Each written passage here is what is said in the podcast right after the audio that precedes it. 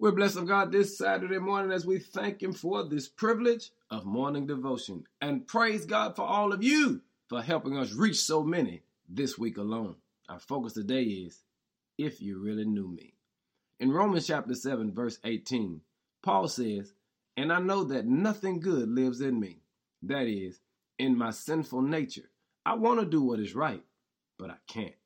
See, Paul is having an identity issue right here because he recognizes on the outside he looks one way, but he knows that on the inside there are some struggles. And family, Paul is not by himself. All of us have to deal with inward struggles. It's an identity issue. You see, the truth is we're all wrestling with something. We all are walking with the limp. We're all trying to deal with some sort of trauma that has existed in our lives. We've all had our heart broken by people we love. We've had to deal with the fact that there have been separations by death.